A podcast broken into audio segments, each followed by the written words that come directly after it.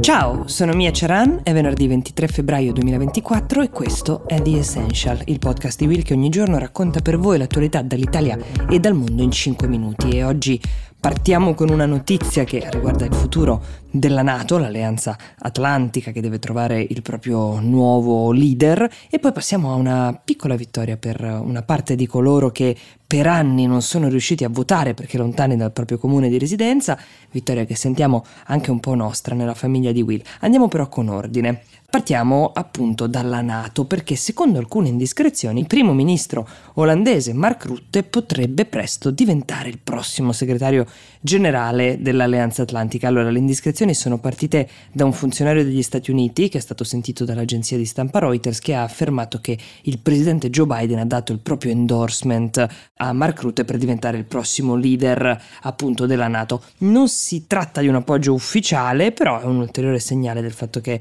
uh, la la corsa alla guida della Nato stia un po' arrivando agli sgoccioli. Uh, lo ricordiamo, a ottobre di questo anno scadrà il mandato dell'attuale segretario generale Jens Stoltenberg, che ha guidato l'alleanza ormai dal 2014, un mandato che è stato esteso per ben due volte, mandato tostissimo perché ha dovuto affrontare momenti piuttosto importanti come uh, la presidenza americana scettica riguardo alla Nato, la presidenza americana di Donald Trump fino all'invasione russa uh, dell'Ucraina, crisi che ha portato per ben due volte appunto alla proroga del mandato. Stoltenberg ha chiarito di voler cedere questa carica in modo da potersi andare a impegnare per essere il nuovo governatore della Banca Centrale della Norvegia, paese di cui è stato anche primo ministro in passato e quindi sono aumentate le pressioni interne per nominare un nuovo leader della Nato prima del vertice generale di luglio che si terrà a Washington, tra l'altro celebrerà il 75 anniversario dell'alleanza. Tutti i paesi membri ovviamente hanno diritto di voto, non basta la maggioranza, bisogna essere unanimi, eh, il che significa ovviamente che ogni paese, soprattutto i più grandi, cercano a loro volta di influenzare gli altri per addivenire al risultato che desiderano, ragion per cui l'endorsement di Biden sembra così importante.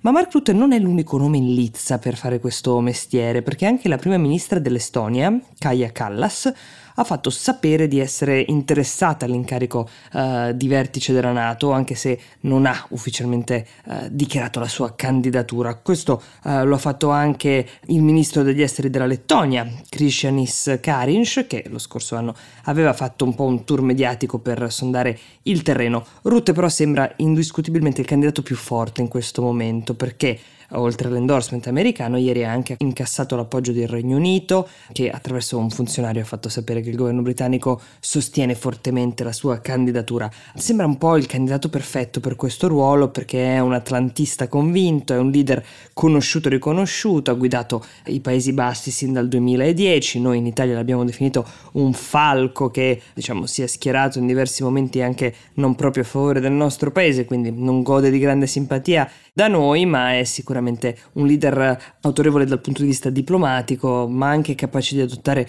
un basso profilo che sicuramente aiuta a non alimentare le tensioni nell'alleanza che non mancano. Il suo ruolo da primo ministro dei Paesi Bassi scadrà a breve, eh, nei prossimi mesi dovrebbe formarsi un governo che appunto rispecchi i risultati delle elezioni dello scorso novembre, però c'è qualcuno che fa notare che in base alle regole dell'alleanza il segretario generale, come vi dicevo, deve essere deciso all'unanimità, quindi la corsa è ancora lunga, ci sono 31 paesi membri da convincere, compresa l'Ungheria che in passato si è spesso scontrata con il governo olandese di Rutte nelle sedi dell'Unione Europea. Chiunque erediterà questo incarico alla Nato eh, sicuramente ha davanti a sé un periodo di lavoro piuttosto intenso, non solo per i conflitti che ci sono su scala mondiale, ma anche perché potrebbe tornare alla Casa Bianca un presidente che la Nato non l'ha mai vista di buon occhio.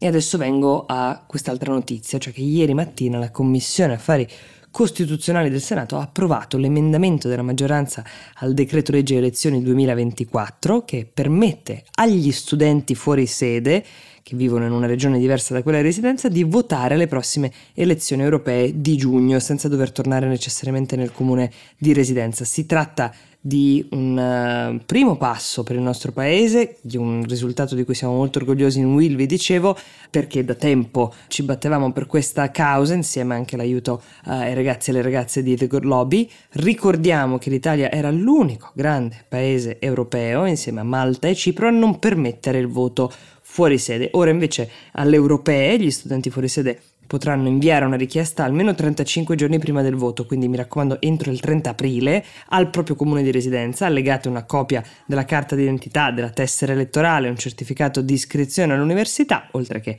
l'indirizzo del vostro domicilio temporaneo e un indirizzo mail. Bisogna specificare che questa è una sperimentazione e la si fa su il voto fuori sede, quindi solo per gli studenti e solo in occasione delle elezioni europee, quindi saranno esclusi ancora 4,3 milioni di lavoratori lavoratori fuori sede e 600.000 persone che vivono lontano dalla propria regione di residenza per motivi di cura. E quindi manca ancora una norma, questo è bene ricordarlo, però è un primo passo ed è utile per definire meglio il voto fuori sede, allargarlo a più cittadini ed è molto rilevante se pensiamo che in Italia ci sono 600.000 studenti fuori sede che finalmente per la prima volta potranno votare senza dover affrontare viaggi spesso lunghi e molto costosi. Noi di Will continueremo a chiedere alla politica di approvare una legge ad hoc per questo voto, per tutti i fuorisede, eh, che si estenda anche ai lavoratori, alle persone che eh, sono fuori dal proprio comune per motivi di cura. È adesso in Senato questa legge, si aspetta l'approvazione definitiva in seconda lettura, ci vorrà ancora un po' di tempo per